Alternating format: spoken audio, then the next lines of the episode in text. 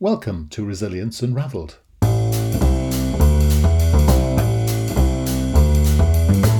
Hi, everybody, and welcome to Resilience Unraveled, a podcast that examines all aspects of personal and organisational resilience.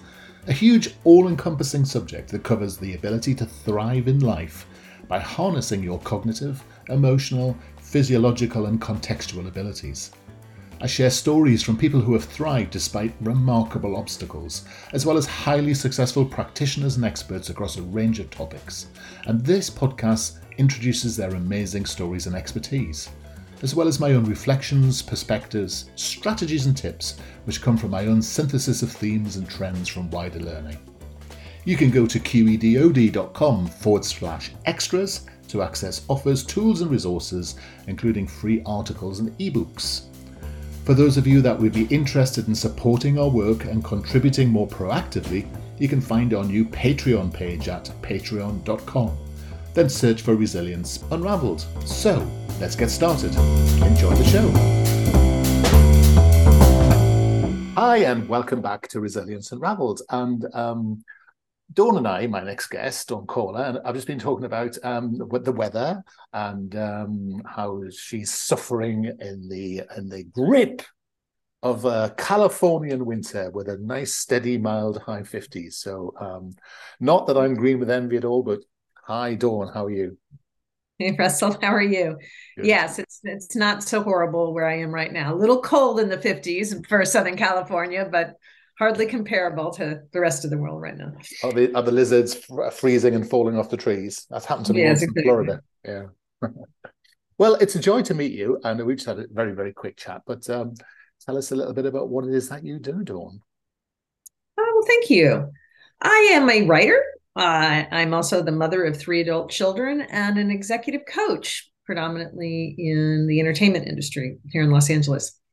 I typically work with leaders, uh, people leaders actually, who, like most of us, you know, they struggle to develop themselves and their teams in really high paced environments. So, you know, whether I'm writing or coaching, I tend to think of myself as a person who helps others grow into a more expanded, in, into more expanded aspects of themselves during times of uncertainty or turbulence. Yeah, that's fascinating. So we're, um, I mean, we pretty well do the same thing, but your yours yes, sounds much say. more glamorous than mine. That's all I'm saying. But um, um, I mean, I mean let, us let's start then, shall we? Um, why why media industry? What what what makes it what makes it different or unique or um, other words are synonyms with those two first two I've just said. right. Um, well, I would say this path found me more than I found it. So I continually ask myself, you know, why entertainment? It's not something I sought out. Uh, it just happened to be where I landed. Uh, I think that one of the reasons that I've been successful in this industry is because I am dealing so much with the human dynamic during times of change and media and entertainment are going through you know cataclysmic change right now uh, and they have been really for the past 10 15 years since the introduction of streaming. You know Net- netflix and amazon has has really changed the face of media. And in that uh, there's just been so much change that uh, it's kept me busy. Yeah. But again it really kind of something more I, I i can say i found myself involved in versus sought out. Yes. It's interesting the media world isn't it? Because it's uh it's a media which is extraordinarily full of its own self-importance where the vast majority of us would be quite happy if it just vanished overnight in some ways in some ways if you know what i mean. But it, it seems to have this self-perpetuating importance. Uh, do you think that sort of is a, a by and that's only my own opinion so the next question is really hi, highly loaded. I was just going to say do you think that's um, the byproduct of the leadership that's there or you get leaders who are like they are because of that sort of culture it's what has been most surprising to me is just how normal, if you will, people are. Uh, there is arrogance, of course, but I don't deal with the talent in front of the camera. I deal with the people behind it. Yeah. And they're like everybody else. You know, yes, are they greenlighting shows and helping develop uh, creative and characters? And they're also dealing with aging parents and kids with learning disorders and all the other aspects of life. So, as much as, you know, we can glorify it, uh, behind the scenes, it's it's similar to other industries. People are people, and people have issues no matter what their job is. A little yeah, bit more glamorous, and some of their parties I think are a little bit more glamorous, but yeah, but other than that, it really isn't. Um, but it's fascinating you say that because that's always been my contention, and certainly, you know, often I'll get people to say, um, "Do you understand our sector?" Because they've come from a peculiar sector, and I said, "Well, have you got any people in your organisation?" They say, "Yes," and I said, "Well, I understand people, and that's the key thing because people tend to have sort of commonalities, even in different cultures." I mean, you know, if we start with the fact we're all mammals and work up from there, we are remarkably similar, even though we've got some spectacular differences as well. So I think people tend to um, I don't know what your view is. They tend to over glamorize their sector in a way, don't they? I wonder why that is. Well, I think that there is some genuine importance to media. Certainly, there's a lot of it that uh, you know I don't think that is productive, but there's a lot of it that is. I mean, if you think about it, it's showing reflections of ourselves. And media is very entertainment is very conscientious about representing, at least now, different sectors of the population and different emotional issues that we go through. And for some people in certain parts of the world, they didn't realize that somebody else was dealing with that issue until they see it on a show, um, you know, be it a drama or a sitcom. It's the first time that they're really looking at it going, mm, somebody else is struggling with this. Yeah. Uh, so I think from that perspective, just the sheer reflection of our humanity, I think that there's some very good aspects of it. And then, of course, for the same reason, there can be some really negative ones. And of course, it's it has that ability to show the sort of tropes of generational issues, doesn't it? It shows how our society has moved forward over the course of time, even from people in front of the camera. But do you see the equivalent change behind the screen? Do you see an evolution of leadership style or approach? Oh, absolutely. Absolutely. Uh, and especially in entertainment, because what was tolerated 10 years ago is not tolerated today. And we've seen some very big executives in entertainment toppled just in the past five years, alone the past 10, because again, behavior is not being accepted anymore. That was just the norm, but prior.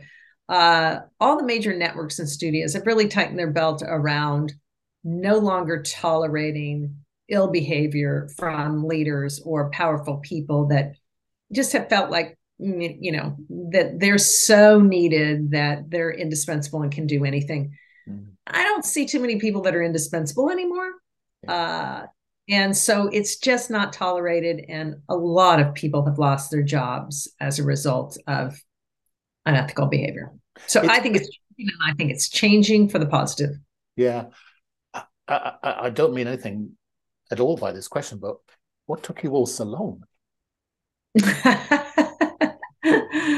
um, I think that's a great question. I, I think that it's just, and it's not so true of media, but I think of all corporations, what took corporate America so long. Mm. I do believe that in this era of communication and social media, uh, you know, there's different set of eyes and the power has been dispersed really much more amongst viewers amongst people.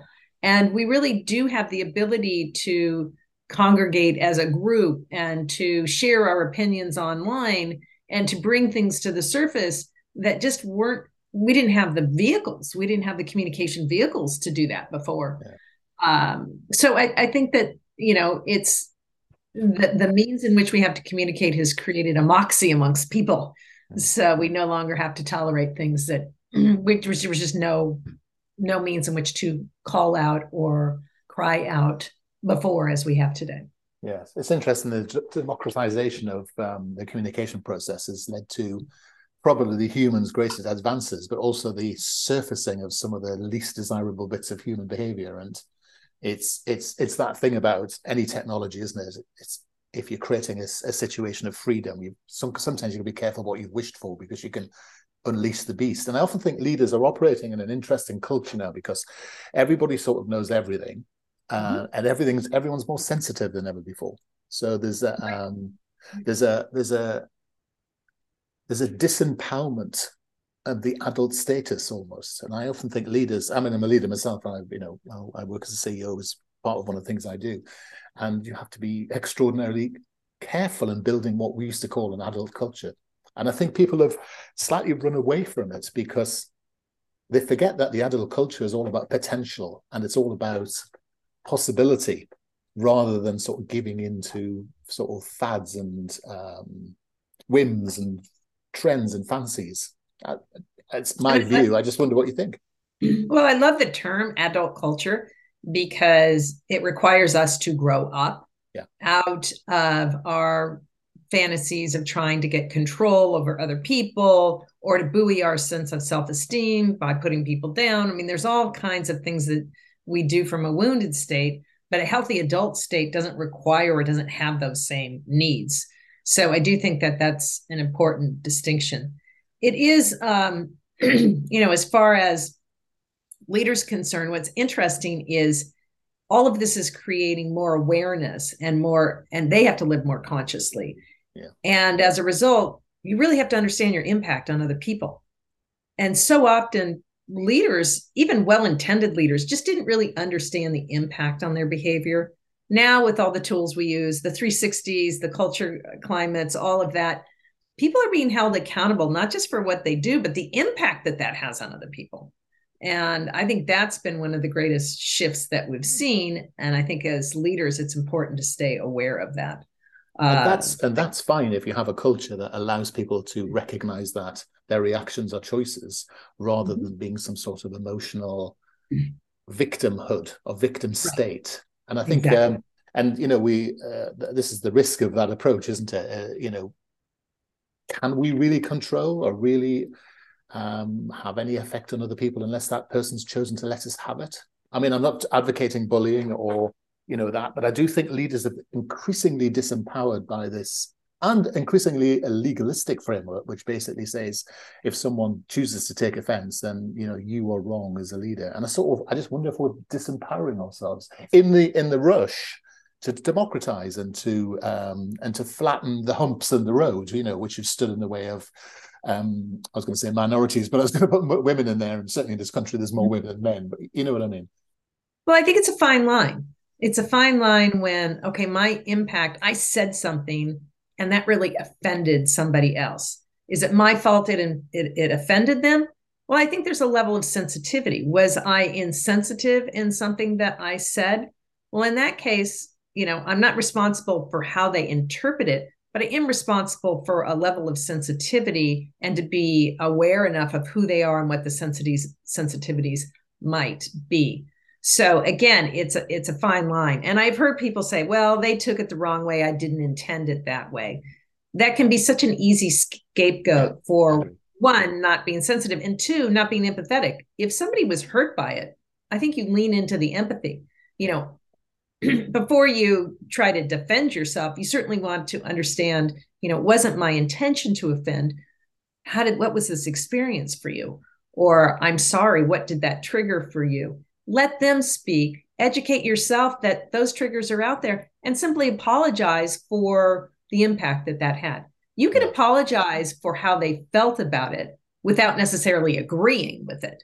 Yes. Uh, I don't think you have to take that stance, but you do uh, I think leaning into empathy instead of defending our right to say what we want to say and defending the fact that it's not our responsibility how they think about it is just again kind of another level of irresponsibility it, or it's, it's it's fascinating isn't it? Because i mean people undervalue empathy and it is a it's a, an absolute learned skill um, it you know, absolutely it's, is. It's yeah. not something we're necessarily born with, and um, I mean the, the, jury's out on that. No one can actually prove that, but um, but it is an absolutely learned skill, and men and women can be as empathetic as each other, and and I think people don't understand that the link between empathy and trust, and most people want trust in their organization. They, mm-hmm. and and people sort of can latch on to trust, but they don't seem to understand that you have to have the empathy to build the trust in the first place. Right. And I think, you know, a lot of people's go to is to defend, defend, defend, defend because they don't want to be wrong or, um, you know, they don't want to recognize that they hurt somebody because they, they don't have the internal strength to feel the pain of hurting somebody mm-hmm. so you really have to be have some level of emotional and ego strength in order to have adult. empathy to be an to adult be, in other words to be an adult to be yeah. able to hold the space for somebody to be able to listen to the acknowledgement of somebody being hurt from something you unintentionally or intentionally did. Yes. It does take a mature person to be able to handle that. Okay, that's fascinating. Thank you, and uh, fascinating in your views. Um, it's rare I get the chance to talk to another exec coach. So it's, uh, thank you. That's, I've had a lovely time. Thank you. Um, but I know you're not just a, an exec coach. You're um, an author as well. So do you want to talk a bit about that? Yes, you know, and it's interesting because it's sort of in two different worlds. Although they're starting to come together. Mm. Uh, I've written three books. My latest one is a, a, memoir called The Messages, and it's very different than how I obviously present as an executive coach because it's the underbelly of my own story. Mm. And I'm I'm telling that story at this time. It was um, certainly something that happened to me, a journey I took in my early 30s when I had three young children. And I really had to travel through severe uh, abuse in my childhood because it had gotten to a point where I couldn't go to work anymore. I finally had to face what I had become because of what had happened to me. Yeah. Back to those defenses. You know, we have this lovely natural self that comes into the world and then depending on how we are treated we make adaptations. Yeah. and i had made an adaptation away from my natural self that made you know brought me great success. I was very driven. I mimicked my father. I uh, was all focused on you know gaining success and finding a way that you know i could be successful. And i i was able to navigate through the computer industry and owned a successful um, service company that we grew through the state of California. Mm. And then one day I couldn't go to work anymore. Uh, my whole world that I created started to crumble as my the part of me that was genuinely wanting to express itself in this lifetime began to emerge. Yeah. And you know, I that world really dissolved from one experience to the next. And what emerged was a very different aspect of myself that then led me into executive coaching and, and, and some of the work I do today. Yes. Uh, that's a very interesting and and usual and a and a regular process one hears this sort of this bursting, this yeah. you know coping, hanging on, gripping on, then suddenly emerging. It's it's it's quite it's quite a bruising yet cathartic process, isn't it? And I think people um, often need that, don't they, to actually have the evidence in front of them that this change is required. I just, I just, Absolutely. I just wonder whether there's a maturity that comes a little earlier in the process to save all that pain, or maybe we need the pain to be able to contrast the um the state that we're going to achieve as you know post that state. You know, for me, the pain, uh, the maturity grew out of the pain. Mm. Uh, you know, I likened it to the born I, the, the the self I was born to be hijacked the one I had created. And through that, I had to go back to the reasons I'd created it in the first place. So those kind of life realizations and uh, are very painful. At least it was certainly for me. And the amount of emotional pain that we can store in our bodies because we're too young to process Hmm. that needs to go through as well. So it's not only just a shift, but it's a cleansing. It truly is of letting go of things and emotions and feelings and beliefs that you held strong to to keep your world intact. Because we can certainly create a storyline that gets us to a certain point. I mean, that's our survival strategies. And uh, at a certain point, those strategies break down in order for us to be an expanded sense of self and when that happens to your point it becomes very cathartic it's you know it's likened to the hero's journey you you do leave the world you knew it to enter a world that is quite unfamiliar in order to travel through some very precarious territory to uh, find that part of yourself that you can then come back and bring to the kingdom Yeah. It is. Uh, it's very much that same sequence, and it has a lot of the same stages, if you will. Yes, and and one might argue is completely natural. Absolutely, I think it is part of the maturation process. Mm. It's. I think it just depends on what happens to us in our life, uh, how dramatic some of those can be. I think people can mature in a much more graceful, probably less painful way uh, if they are given proper nurturance early on. Yeah. And we're all going to have struggles because, again, that's part of the maturation progress process, but certainly on the hands of others. Uh, but going back to the impact others have on us, even though perhaps they didn't intend it to be as dramatic, ultimately, what happens to us in our life is comes back to our responsibility to heal. Yes, it it is fascinating how um, one of the trickiest life skills is parenting. And actually, most parents are hideously unprepared and unskilled. Yes. And certainly, you know, if you look at simple attachment theory, you know, most most parents simply get it wrong. I mean, I know they have great intentions. A bit back to the thing you were saying about leaders, it the great intentions with zero competence, and you know what you end up with is um, you know a generational shift towards people who are yeah less resilient or what, so whatever true. it might be. It's, good intention but zero competence. Yeah. You know so many of our parents suffered from that. Yeah. And you know I, I I have great hope in the generations coming because I think there is so much more awareness of impact, and we are now aware of, you know, through psychology, attachment theory, and the different ways that we really impact our children. Yeah. Uh, I still think it's vastly uh, undereducated, particularly in our uh, schools because you know everybody goes through school most likely is going to become a parent yet we just don't have enough of those skills embedded in our school system which is unfortunate because when you think about the impact those children are going to have on the next generation what could be more important?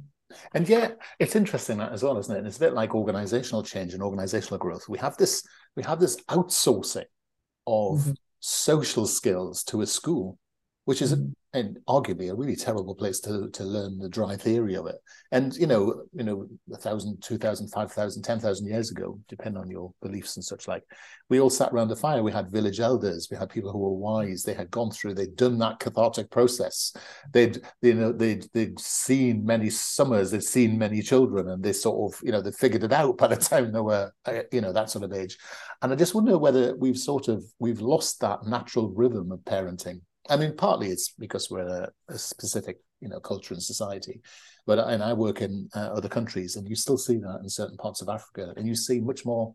I mean, there's not not a nirvana. It's not a you know perfect answer, but you do see you you see problems, but you don't see these problems. You see different problems, and it just and it just strikes me that we sort of lost something in the way we've outsourced so much of our yeah I, caring, I would caring to third parties yeah. yeah because i think when you come from more cohesive mm. cultures and more cohesive and like a tribe more cohesive uh, you you do have the elders and you do have a sense of tight community in which children can raise and be reflected and have you know different people um, see different things different positive things uh, the key, of course, is protecting the psychological safety of that child so that they can grow to know who they are. Yeah. And those reflections can be reflections of the good inside of them. And but but, psycho- but psychological safety doesn't mean coddling people. What it means is building resilience, learning the school the, the schools, uh, the, the, the toolkits, learning the the ability to get things wrong, put things right. Take and your point to earlier, which is about learning accountability and such like. What we right. what we mustn't do is remove people from actually real life. And um, and the and the reason I like the word use tribes because of course that's how we often describe organizations, don't you? The old idea of the leader with hundred people, you know, that is a tribe, and that was a sort of a unit of organizational design at one point. So it's interesting whether we in organizations value the wisdom of the elders and such like you know do we have good mentoring programs do we have that way of you know passing down corporate history, but still having that lovely challenge of someone poking fun at the old person at top who did it this way 73 years ago. Because you yeah. need that lovely dynamic, don't you? You need that the integration of different, you know, of diversity to make these things really come to life in an adult culture, I suppose. Right. Well, I, I think the millennials have done a it, has been an interesting energetic shift within corporate America because they have really pushed up against the grain. And where the pushing down has been, they don't really know when to to uh, come in to get in alignment necessarily. Uh, but the pushing up has their irreverence towards certain things has challenged the status quo. And we haven't been able to sit back and say, well, it's because this is the way it's always been done. That's not a good enough answer no. for uh, most people under the age of 40. And I think that's a good thing. Yeah, I, I like the way that they have pushed up against the norm because I think a lot of what is happening in corporate America, sort of the uh, deconstruction of that old system, that hierarchical system, is a result of the millennials. And uh, as much as people have found it irritating to manage them, I'm have sort of been in their corner saying, you know, push well, up. They're just people. And we, yeah. we, we, can't sit in organizations and say we want our people to be our greatest assets and then say, but we don't like millennials because they're difficult. The point, yeah. the point is actually it's about escalation and having those challenging conversations and having that robust debate and having that sense of rejuvenation. Joan, I'm very conscious that I'm just indulging my own personal interest here, and this must be um, very frustrating for everyone listening. So I'm having a lovely time. But um, how, I'm, how, how can so people? how, no can, worries. how can people find out more about your work, your books? Uh, how can they uh, get in touch with you? Uh, my website, dawnkohler.com. That's D A W N K O H L E R.com. My most recent book is called The Messages, a memoir. Again, it's a personal story, but it leads to a very inspirational message that uh, I, I, think all of us really uh, need to hear right now and you're being um, very humble about your other work, which has won all sorts of prizes and such like. So the invitation weekend with Emma uh, seems to be yeah. something worth mentoring as well. But I think all the plaudits yeah. are being plaudited, so uh, it's it's time for the new one. Look, it's been a joy to talk to you today, and um, you know I, I'm, I'm very happy in your company, and thank you for spending time. And I just personally thank you again for being so flexible at the beginning of this. People don't know that Dawn was very generous with her time to be able to move this around. So Thank you well, for spending. I enjoyed the conversation as well. Great. Well, thank you for spending time with us today, and uh, you take care. You too. Hi, everybody. I hope you found that episode useful and interesting. Feedback is always welcomed, and if you are in the mood to subscribe to us or even leave a comment on iTunes or Stitcher, that would be amazing.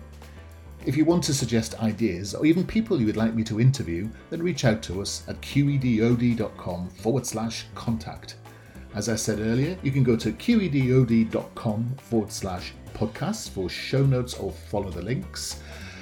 And you can go to qedod.com forward slash extras to access offers, tools, and resources, including free articles and ebooks. For those of you that would be interested in supporting our work and contributing more proactively, you can find our new Patreon page at patreon.com. Then search for Resilience Unraveled. I look forward to being in your ear next time around. Take care.